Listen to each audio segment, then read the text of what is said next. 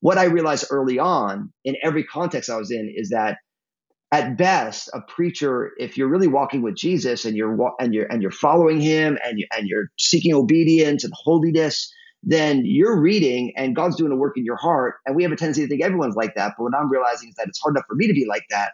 And most people are not reading the Bible every day. They're not reading commentaries and books about Jesus, and they're not surrounded by godly people, and so they're not there.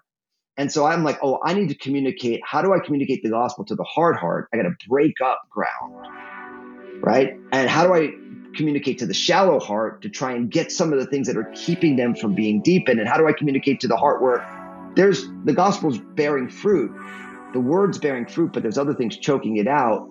And at the same time, how do I keep them long enough? Because that's not a one sermon process. Hey, welcome to the Expositors Collective Podcast, episode 184. I'm your host, Mike Neglia. And today's guest is Pastor Daniel Fusco. And he and I have a great conversation, and I really try to serve you well by really playing to his strengths and speaking about not just what we say, but also how we say it and maybe who we're saying it to. Uh, you know, Daniel really believes that there's at least four different kinds of people in our church. He's drawing on the parable of the soils that Jesus um, gave us. And in this conversation, Daniel speaks about the ways that we can address not just the good soil, but also the hard soil or the shallow soil. We also get into some of the nitty gritty about um, the first sermon in a new series, and also when you should start and end series in the calendar year of your church or your preaching calendar. Anyway, a great conversation. I know that you're going to benefit a, a lot.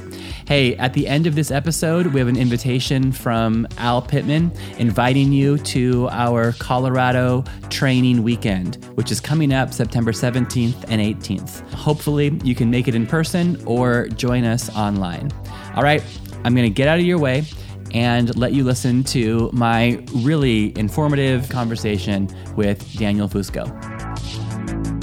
Well, hey, and welcome to the Expositors Collective podcast. I, our guest for this week is uh, Pastor Daniel Fusco. Daniel, good morning. Welcome to the show. Hey, I'm so happy to be here with you, Mike, and just everybody who's listening in.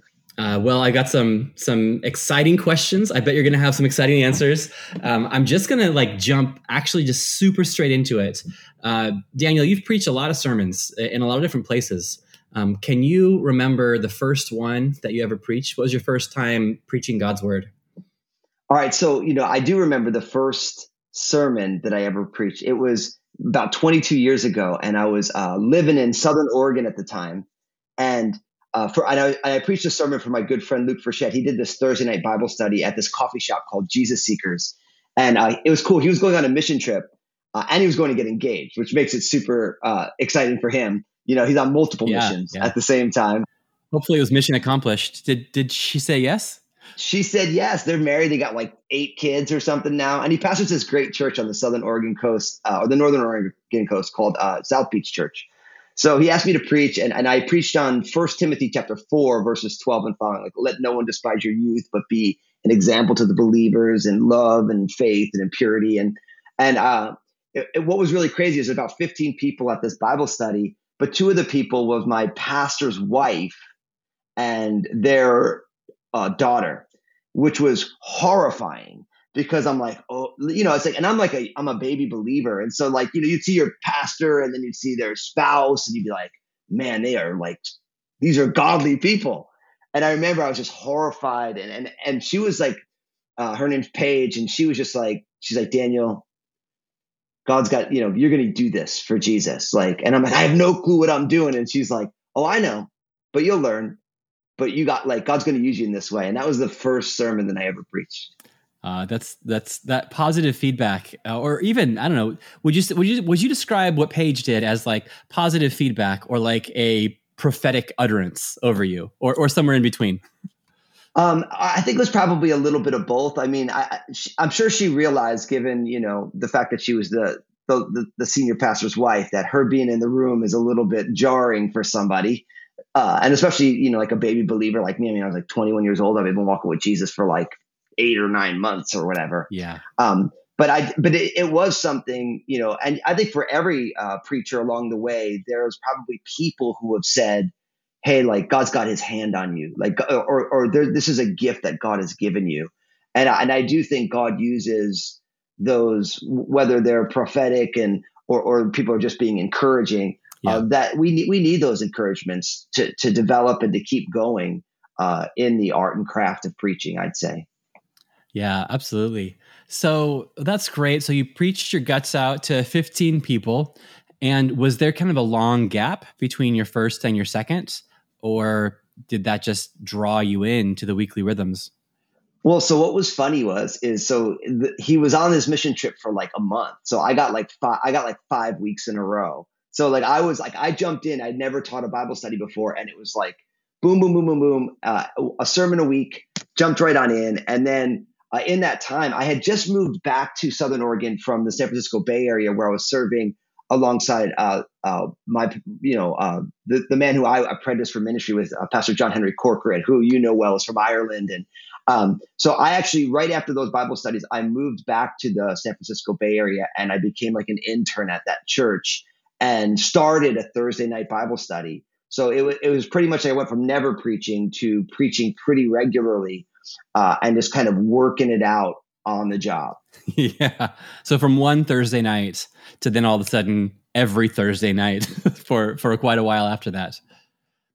Yeah, and I mean I think and that's, you know, everybody knows that that you know, you only become good as a preacher by doing it. And so I had I had an older pastor say to me one time he said that uh, in the beginning he's like this is not biblical. He's like but when you're a, a new teacher, you know, uh, the first four years, everyone who hears you, they're, they're the practice sheep. And because, by God's grace, they'll they'll get things from it.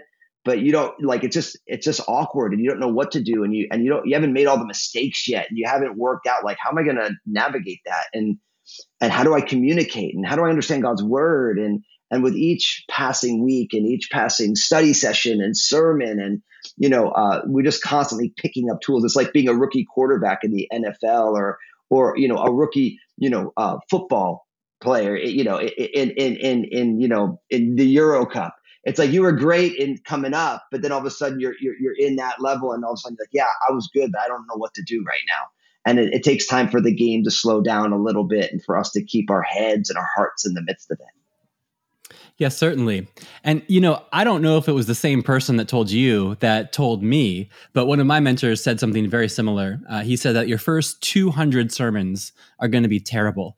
Um, so he says, just just try to to get him out of the way as soon as you can, so you could start preaching well. And as you know, 200 sermons is about is is about, about four, four, years. years. yeah. So maybe yeah, yeah. So and and there's certainly ways, and I, I also appreciate how how your guy highlighted that maybe terrible is too strong of a word because you know these these precious people that they can and they will uh, benefit and gain uh, from from what you have to say or what God is saying through his word. But yet there is something about just like getting those reps in, uh, being more comfortable, knowing what works and what doesn't. Um, you know, finding your own voice. All of these things, they just they do take time. They take more than a couple of weeks to figure out.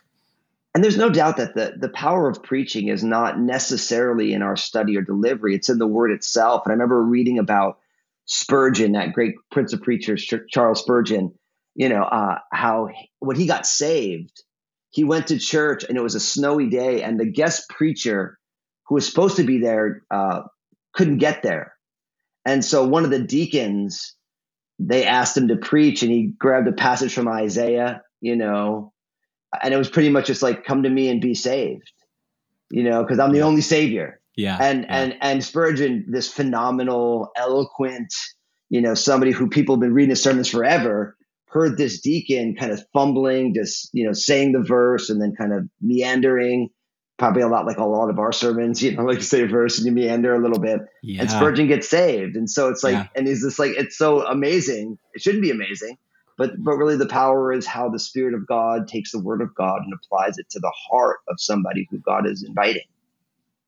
Yeah, I've I've I've heard him commenting on it, or maybe others commenting on it, saying that that yeah that that deacon who filled in didn't have time to prepare anything. It was just the spur of the moment. So all he could do was just talk about the verse itself. So no flowery poetry, no cultural analysis, no this or that. It was just like, look unto me and be saved. That's what it says. Who, what do we do? We look. Who do we look at? The Lord. What happens? We're saved. And then just repeat, repeat, repeat. Because it's almost as if there's power in the word uh, more so than our oratory, huh? Yeah, totally. All right, so um, you know this is this is not one of my written down questions, but but I'd love I'd love to hear. I know that you have a, a, a deep admiration, and it's a shared admiration that we both have for uh, uh, not only Charles Spurgeon but John Henry Corcoran, who you just mentioned as kind of a pastoral mentor. Um, I, I know that he's probably taught you and influenced and shaped you in in multiple directions, in multiple kind of categories. But as as a preacher, um, what did he? How did he help you as a preacher? Oh, so obviously in lots of different ways. So John Henry's background is so funny. So, you know, he grew up in Ireland and so he grew up Catholic and then he gets saved and he ends up in the Presbyterian church. But he's really charismatic at heart. Mm-hmm. And then he ends up getting a book like the Through the Bible by Chuck Smith tapes. And so it's it's like he was, you know, having come through, you know, uh, you know, Catholicism and then Presbyterianism, and but he's charismatic, and then landing on kind of that you know soft Pentecostalism of of of, of Pastor Chuck Smith. Uh, kind of not only did he influence me theologically, but the, maybe the biggest influence he had on me was John Henry was from Ireland, and he's a character, and uh, certainly he, is, yeah. and he's a character in the pulpit, and and it was funny at that time as I was just like a you know wannabe preacher my the models that I had, like I remember I would listen to Chuck Smith tapes before I met John Henry Corcoran, and it was it was measured, slow, mm. these long pauses. And all of us, you know, you're a musician, and, and I use music, musician analogies because I play music professionally. You know that uh, to find your voice as a musician, you go through three stages. Not everyone makes it through three stages, but you go through them. First is your, you know, your orientation phase. You're, you got a guitar, you're just figuring out how to play some notes, how to strum so you go through orientation, and if you keep going, you'll get into imitation, where you where you're like, man, I really love the way this guy plays the guitar, and you learn all their licks and their strum patterns. And if you keep going and keep progressing, at some point you land on origination, where you've incorporated all these influences and you've learned all this stuff, but then you have your voice. And I remember at that time, like I would hear like within our tribe, it's like there was Chuck, and then everybody kind of sounded like Chuck in kind of pacing and style.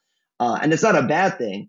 But then all of a sudden, John Henry is this crazy Irish guy who, like, I used to say, if, the, if this pastoring thing doesn't work, you should be a comedian. Like, and, and it was just his personality. And, and I remember John Henry said, Daniel, like, God's word is true, and it's supposed to be amplified and mediated through personality.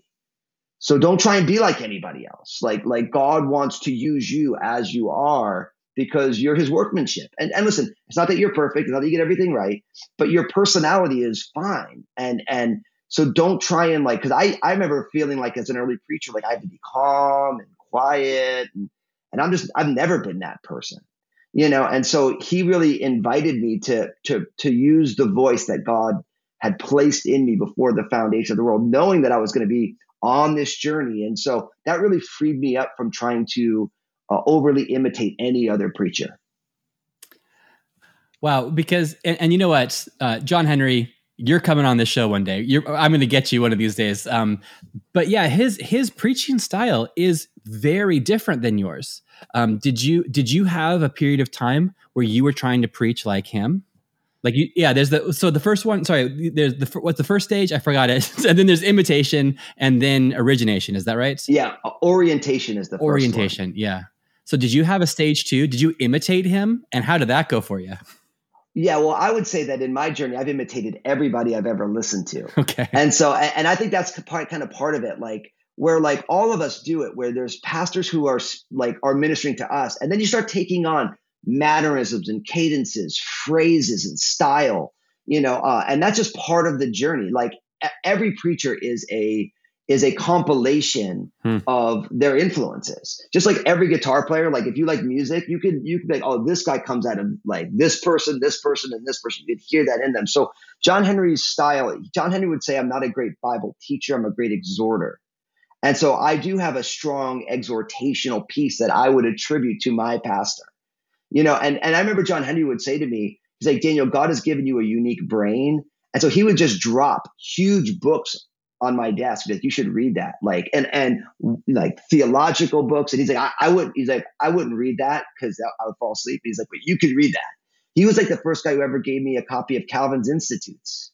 Okay. he's like you should read this. Wow. You know wow. what I mean? And like and he's like I haven't read it but read it and tell me what's in it, you know? And like, yeah, and I just your, love your Presbyterianism is showing. yeah. And, and, like, I was so grateful because I did, my pastor told me to read it and I did, yeah. you know, and it was challenging and it was way over my head. And I, so I went and I re- went back and read it later again. I'm like, God, how did I process any of this when, when he gave this to me when I was 23? Like, yeah. And so, but just that, uh, that ability. And I think all preachers do that. Like we pick up things from different people and ultimately, you know, and we all know it, it's like there's that old phrase that if you if you quote one person, you're plagiarizing. You know, and if you and if you quote 10 people, you're doing research. And if everyone just if, if you integrate everyone into into what you're doing without quoting them or or, or completely mimicking them, now you're an original. Hmm. You know, and, and, I, and I think preaching kind of works that way for all of us. Yeah.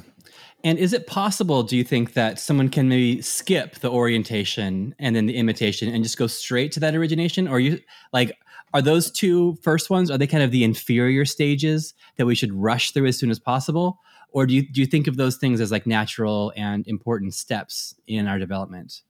Oh, they're natural and important. Mm. So yeah. I mean, and I I don't I think that um yeah, I mean some people like I, I'm sure when I started preaching, I didn't like I was grappling not to try and be like other people, but um, I, I wasn't able to not be who I am uniquely. But I think yeah. what happens is, is it's not only just voice; it's like what are you trying to do in the pulpit?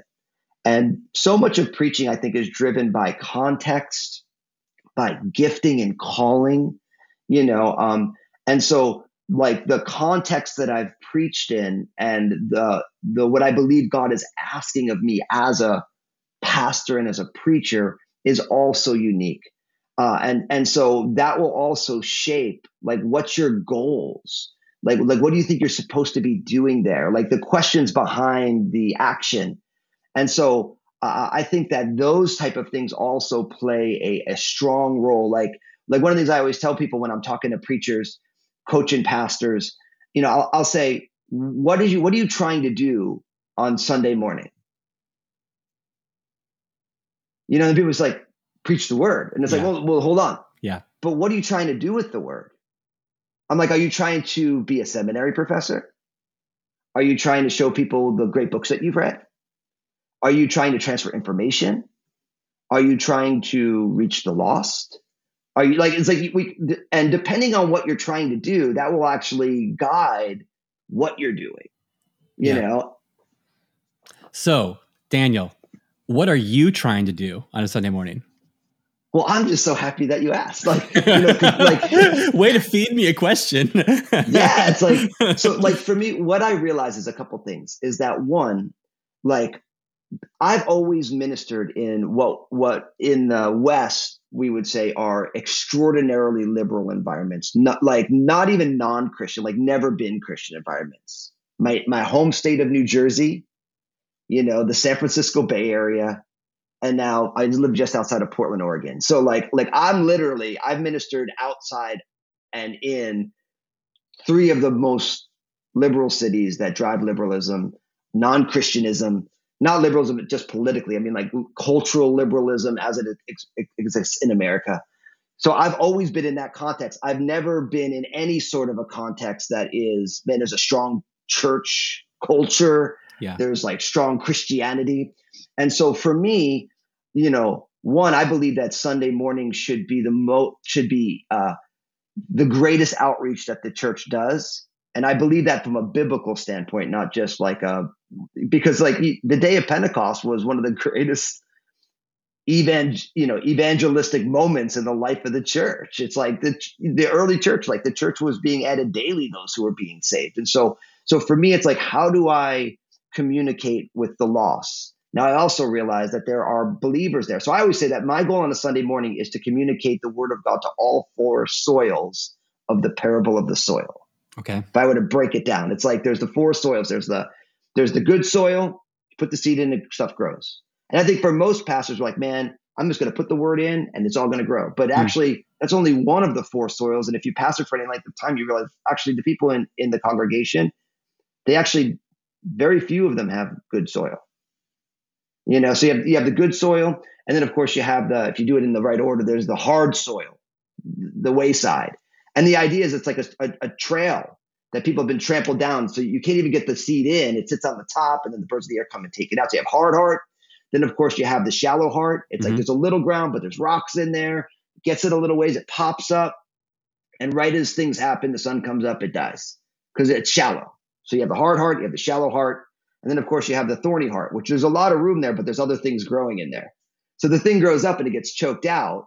And then you have the good soil, which it just, you know, bears a harvest. And so yeah. What I realized early on in every context I was in is that at best a preacher if you're really walking with jesus and you're and you're and you're following him and you and you're seeking obedience and holiness then you're reading and god's doing a work in your heart. And we have a tendency to think everyone's like that. But what i'm realizing is that it's hard enough for me to be like that. Hmm. and most people are not reading the bible every day. They're not reading commentaries and books about jesus. And they're not surrounded by godly people. And so they're not there and so i'm like oh i need to communicate how do i communicate the gospel to the hard heart i got to break up ground right? And how do I communicate to the shallow heart to try and get some of the things that are keeping them from being deepened? And how do I communicate to the heart where there's the gospel's bearing fruit, the word's bearing fruit, but there's other things choking it out. And at the same time, how do I keep them long enough? Because that's not a one sermon process. Right. Yeah.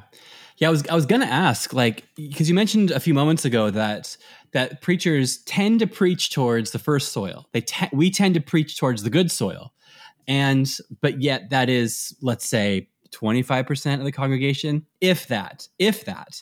Um, but yeah, so so, and then you went on to kind of explain. But I'd love to hear if you have any more thoughts on like why why is it that we address like the the most flourishing minority within the church and possibly be ignoring the other 75%.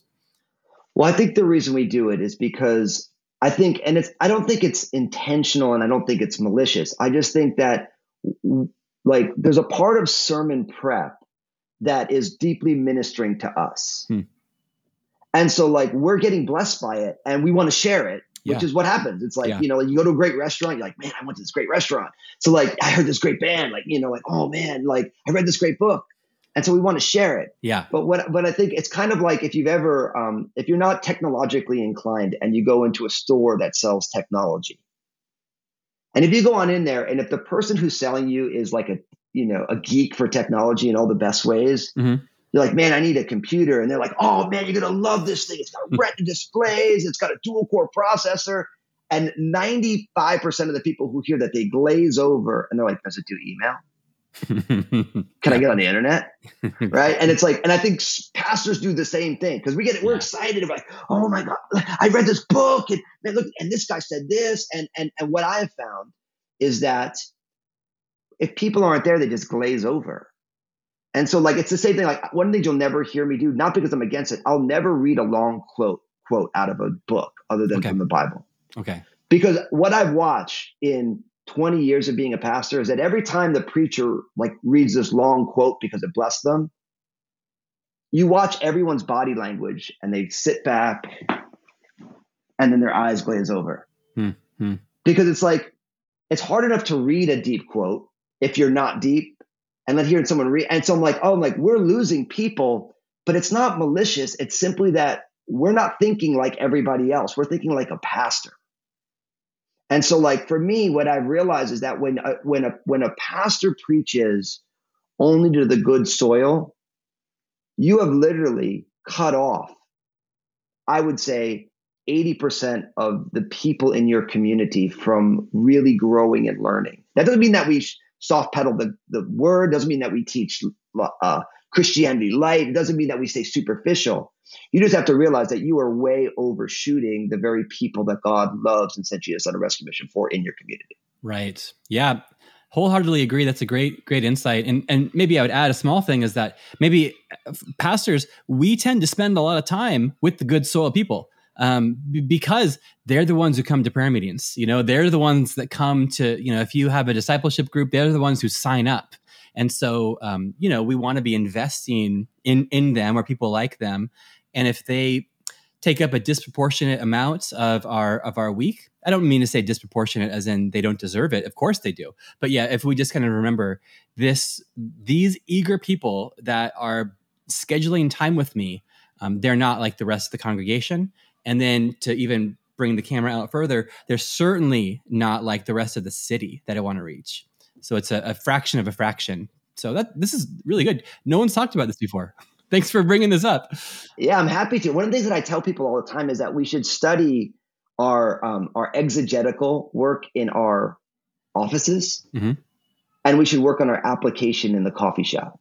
Okay. Because here's one of the things that I've learned is that like when I'm surrounded like by my books and my and my Bible program, and I'm in like deep, I'm understanding what the text means. Like it means what it means, no matter what my community looks like. Sure.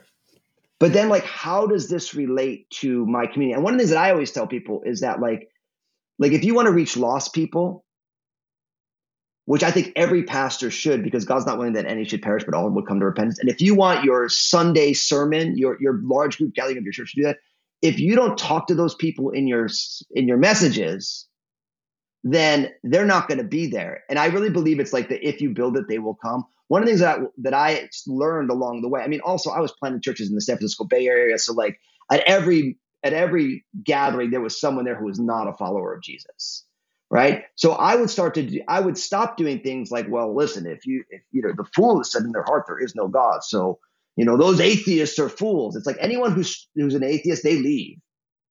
But if you say now, listen, like I say this at Crossroads, I'm like, now not not everybody here at Crossroads is a follower of Jesus. And if you're here and you're exploring Jesus, we want you to be here. Right. This is we think this is a great place for you to, to to explore and learn about Jesus. And listen, everyone's on a different step of their faith journey. Everyone in this room is on a different step, what they're learning, what they're grappling with, what they don't understand. And if you're here and you, you're like, yeah, I don't even know if I believe you, just listen, you are welcome to be here. We want you to grow here. But let me talk to you about that for a second. You know? And it's like what you're doing is not only you're doing evangelism, you're also doing apologetics, and you're also doing great discipleship because you're teaching your solid people how to do evangelism, how to do 100%, apologetics. 100%. You know, and so it's like and that awareness of the four soils and not only like the four soils in the hearts of the people of god but the reality that those soils exist in the community who are outside of jesus where you live when you start thinking like there are different groups of people who need different things so like like i just taught a, a message on psalm 119 verses 1 to 6 i'm doing the series you know and i taught everybody like the, the first six verses is about you know god's all-knowing and i'm like okay i'm going to give you a big theological word omniscience. I'm like, okay, I would say omniscience. And, and everyone said omniscience. To, to people on the other side, say omniscience. Omniscience. I'm like, now tell them, you are so smart. You are a theological giant. And the people start laughing. And I'm like, listen, it's not about the big word, but this concept biblically, this is the word that the, and it means this. And then I unpack it. And now what's amazing is, is I didn't just choke somebody with God's omniscience. And I didn't lose people who would never even think of the word omniscience you know but i taught it to them in a way that anyone where they're on their journey can understand and and what's funny is, is after that message the real solid folks. We have a i mean it's an amazing church. And you know um people are just like i love that you taught everyone omniscience like I, I love that you took the time to do that because they're like man and and people got saved during you know at the message and like so it's like people are saying yes to jesus for the first time. And like the guy people are like i love the way you unpack that. I love the way you explain that. You know, and like, I just think about this verse. How does that relate? And so then, like in the in the follow up, we're having like you know rabbit trails on on omniscience and what does it mean? Yeah, yeah. But like, we didn't lose the people who we wanted to see get saved because I wanted to teach them about omniscience, and I geeked out for a while. Sure. Yeah. That's that that's great. And I'm glad you brought up that message because yeah, I listened to it the other day and I thought, "Hey, I specifically want to talk to Daniel about that message um, maybe not you know psalm 139 verses 1 to 6 like the, the, the nitty gritty of it but i guess just the idea and you know we're all preachers who are listening to this. All of us know what it's like to start a series. And there's a lot of planning that goes into it in advance. And and i bet you have the next whatever five or six weeks all mapped out. Um, what what role do you think the first sermon in a new series um, should play, and what what do you hope to accomplish when you start a series? Okay, that's a great question. So, what I think it really depends on how long the series is and what you're trying to do. So, like one of the things that we do at Crossroads is we um, we start new series at very specific times of the year for very specific reasons. So, like. Yeah like like so we try we call them catalyst sundays there's four of them every year and and they're actually designed um, for us to try and have an easy on ramp for people who are new so like we realize every church their highest attendance is christmas and easter so if if you actually want the folks who just come on christmas and easter to uh, actually continue coming you should start a new series right after christmas and right after easter that when they're like hey man and it's not like for all you people who never come to church, we're starting yeah. a new series. It's like, no, no, yeah. listen, yeah. you're here this week. Hey, listen, we are starting a brand new series next week. So I'm always starting a new series in January and I'm always starting a new series after Easter. Now, also where we are, um, we're always starting a new series in the beginning of July because I live in the Pacific Northwest where it rains all the time until June. Hmm. And then it's sunny straight for three days. So like once like the sun hits, no matter what we do, people clear out. Like it's like people are like going, they're like getting their vitamin D that they, you know, and you're in Ireland, so you know this. Like, I, I, was, you know, I, I can imagine. I can imagine ministering in a rainy context. Yes, I can.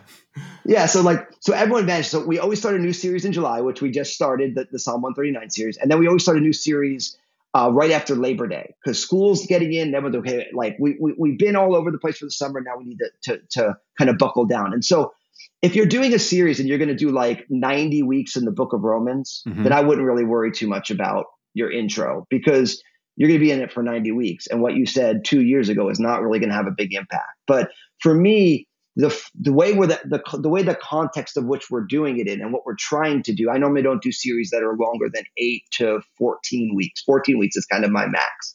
Not because I think longer series are bad, but we're always trying to loop in people have a reason for our folks to be inviting people.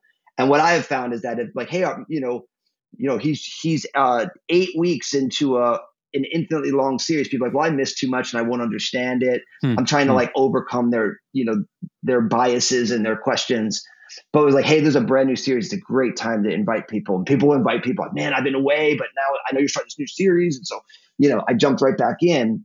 And so when you're trying to do what I'm trying to do, I think the first series is really important because it sets the stage for the whole series. Now, one of the things I never do in starting a new series is give them all the details of the background. There's nothing that makes a sermon, you want to lose people, give them 87 bullet points about the city of Ephesus in the first five minutes of the sermon. Uh, it's like a knife to the heart, Daniel. That's what I do, or or or that's what I've been doing for quite a long time. And yeah I, like I'll, yeah like as we were just even saying earlier on i find the first the first message in a series for me always kind of sucks. And it's always like a real um, disappointment because that is my I, i've put more work into that sermon than anyone else. And then when i preach it it's just it's often just a dud. So help me. Why? Is it because i do 87 points about the history of ephesus? Well i just you know i did the same thing. Like you know because it's like like we're like it's like man i'm gonna teach i'm gonna teach ephesians. And so here, here's Paul, here's here's Ephesus. It's yeah. like you know, it starts. You know, the, here's Acts Paul 18. To, here's the background. Here's this and that. Di- Diana. Yeah, I know. I've been there. The whole thing. Because like, we're Bible teachers. We're like, man, yeah. this, this is the, this is the details. Yeah. You know, and, and what I realized very quickly by watching the the body language and the affect of the people in the congregation, I realized that after like the third bullet point, like they're just like, okay, it's the it's Ephesus. like, and and and it's not that they don't care. It's just yeah. like, I mean, what if I gave you 87 bullet points about polo? Like something that you you like. They just want to know who yeah. is God and what does this mean for my life, not every detail of what yeah. Ephesus was like in the Roman Empire at the time that Paul was writing. Yeah, the history of the, the meteorite that you, who cares? who cares except me and you? We care. No one else cares. No one else needs to care. And what I would say is it's not that we don't want to give them that information, but giving to them in bullet points up top is not going to get it done. Hmm. You can give it to them as you go through. Like when you get to this point, and there's this cultural reference with them, then you you, you tie that in Sure. because at that point it's relevant. So I, what I found is that the first sermon sets the stage for the sermon series. So my job is to actually hook them into the whole series. So I want them to know, even though like I took one to six, I'm like, I'm like, this psalm is gives us some of the most profound theology in all of the Bible. There's Mhm. these things called the omnis of God. So I'm explaining, I'm like, don't don't get lost in this. And I'm like, but it's really not about the theology. It's about the awareness that David has of what does it mean to move through this world with a God who knows them and loves them. Yeah. And I'm like, and Yeah, there's nothing more profound for life than the reality of what it means to walk through the world in the presence of God, with the knowledge of God, with the care of God. And now all of a sudden, and I'm like, and when you study Psalm 119, I, we, we call the series Radiant. And I'm like, there's something attractive about radiance. And I'm like, and what David is sharing creates radiance because it's not a self generated light, it's us. God is light, and God wants to reflect his light into the world through us. And now, no matter if someone is brand new, never been to church before, someone's been walking for a while, I've set the context like this is what we're going to do, not only today, but over the next eight weeks. Hmm. Yeah. And my hope is then I can get into the text, and I, and and now I'm going to be tying in every message to look at how this reality has the potential to create radiance in our life. That's going to not only be a blessing to us because there's something about when people are excited, in awe, amazed. When someone falls in love, someone's pregnant, Yeah. like they have that glow. And this is what it taught us being salt, us being light, us being the fragrance of Christ. I have all these images that the Bible uses, and I'm going to be tying in each week. Yeah. And then I'm going to faithfully preach the text. So it's like it's like I use the first message to set the stage that I can tie all the texts into. Uh-huh. And what it does is I think it invites people to realize that, man, this is not just a Bible text. This is like a way of life because of Jesus. Yeah. Yeah. Now, in and we'll we'll link this particular sermon in in the show notes if people want to hear it because we're maybe kind of geeking out on some of the minutia of it. But even if someone hasn't heard this, I think there's there's still value in thinking through starting off a series. And and I love your idea of of on ramps or or catalyst Sundays. Um, that's something you know like I used to be pretty pretty classic Calvary Chapel and pretty much just like just preach the word no matter what the calendar is. And over the past couple of years, I've really seen the value of these Catalyst Sundays, as as you call them. We're in a college a college town. We have a huge influx of people that that you know join or commit to our church every September. And it's only been the past four or five years that we've started intentionally starting a new series in September. And I kind of like, what what took me so long, or what what caused me to to realize the value in making it a little bit easier for people to come along. I guess it's that philosophy from earlier on to think, well, the good soil is going to love this. Who cares if it's Nehemiah chapter nine? Like they're going to love that just as much as if it's anything. And this is a way that kind of self selects that only good soil comes. But that's not the purpose of ministry or evangelism or, or anything. So to make it easy is a, is a wonderful thing. And I think you know, like you're in a college town, so you have starting and stopping of semesters. Mhm. You know, I my, the first church I ever planted was in New Brunswick, New Jersey. I went to Rutgers University, which is there. That's why I planted a church there. And you know, and I don't think like doing long sermons is wrong. And you know, coming out of the same tribe and you know that same background, did it the same way early on. And it's like, but even looking now at statistics of how often people are going to church. Now we have digit, you know, we have people online, you know, and and I think the idea is is a church exists for the glory of God and for the benefit of the people, right? And, and, and so people can use their gifts and they can Yeah. grow. And so it's like I always say that there's nothing worse than when we do church in a way that is not actually impacting people right where they are or keeping them away. Because like, look, a godly person, I can go anywhere, any kind of church, and I can get something out of it. Yeah. You know, point. Yeah. But like at this point, you look at this, the statistics of Christianity in the Western context, and you realize that there are less and less godly people. There are less and less people who are committed to the local church. There's less and less people reading the Bible, even though we have Yeah. podcasts and we have more technology to do it. And so I think it's incumbent upon us as as pastors to make sure we're doing everything within our power to make it easy for people to jump on in, to, to hear, to, to make a context that is receivable. Like I always think of like early Calvary Chapel, like, you know, all these hippies are getting saved. And they're like, well, let's let the hippies sing their songs. Hmm. You know, it's the, the advent of contemporary Christian music. It was like so simple. And but when they did it, they got in trouble for it. Like, like sure. I can't believe you're, you know, like, and it's like some of this stuff is so simple and it's and it's at the bottom shelf. But again, it's like, are we willing to take those steps to reach the people that God loves enough to send Jesus on a rescue mission for? And they're, you know, I would say like, we're this church exists in this community to impact this community in the name of Jesus. So how do we impact in a way that they can understand? Yeah. Yeah. Yeah. You mentioned earlier, yeah, churches exist for the glory of God and for the good of people or for to help people. So let's do what we can to help people, you know? And there's a, a, a friend of mine or a mentor, maybe both, a, a friend um, uh, named, yeah, Ted Leavenworth. And he's kind of made a, a quip, kind of a throwaway comment once that stuck with me for a long time um, he was talking about a, a, decision they made at their church, and he's like, you know, some people say that like this this comes off as shallow, and he's like, but you know what?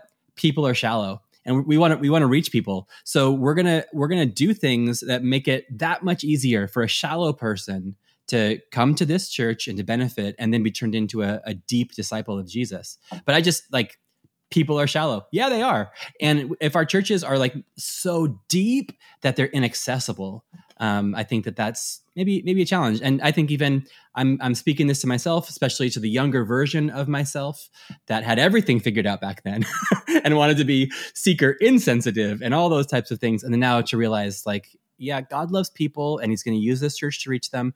And if there's ways to make it a little bit more accessible um, while not compromising the truth of the gospel or the integrity of his word, uh, I think it's incumbent upon us to be willing to take those steps just you know like i just i so agree with that and i think so often like if you think about what's going on in our world today it's like every church is competing for the attention of the people in their community not only with netflix and video on demand but now also with they can like they can listen to any pastor they can watch any church online right? And it's like and we have a tendency to be like well the, like none of this stuff matters. Like it's like you know if the worship team doesn't have it together no big deal. Like our folks are going to love it.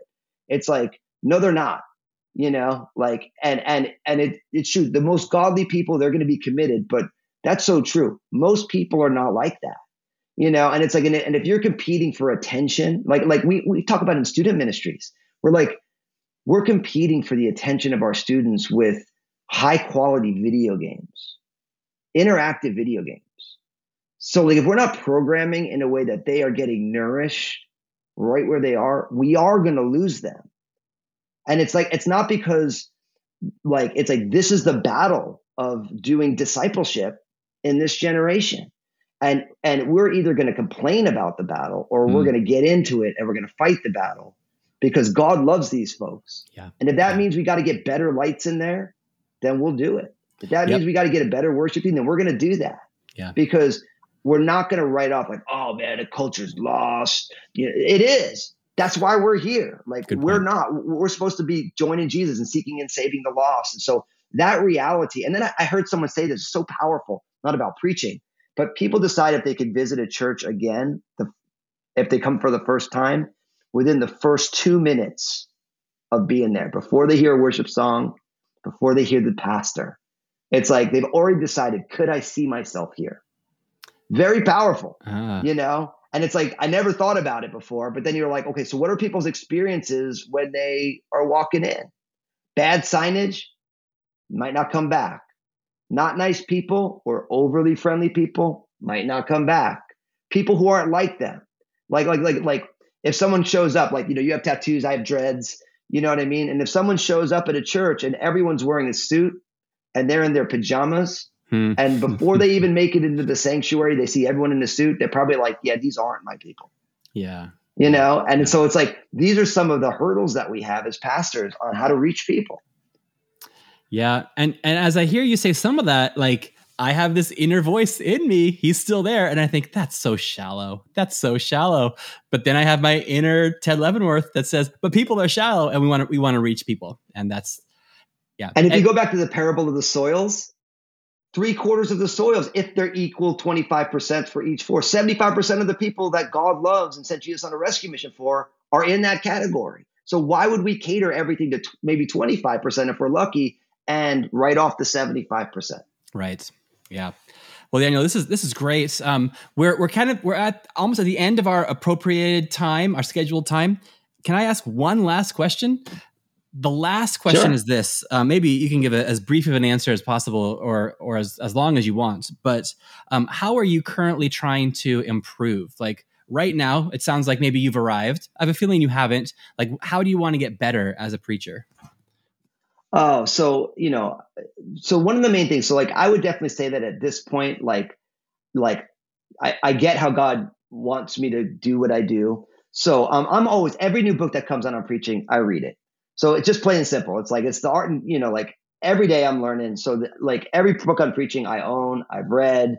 If I hear one that I someone tells me about one I haven't read, I go get it, I read it because I want to I want to be up on what people are saying, how people are talking about it, and, and across the whole spectrum.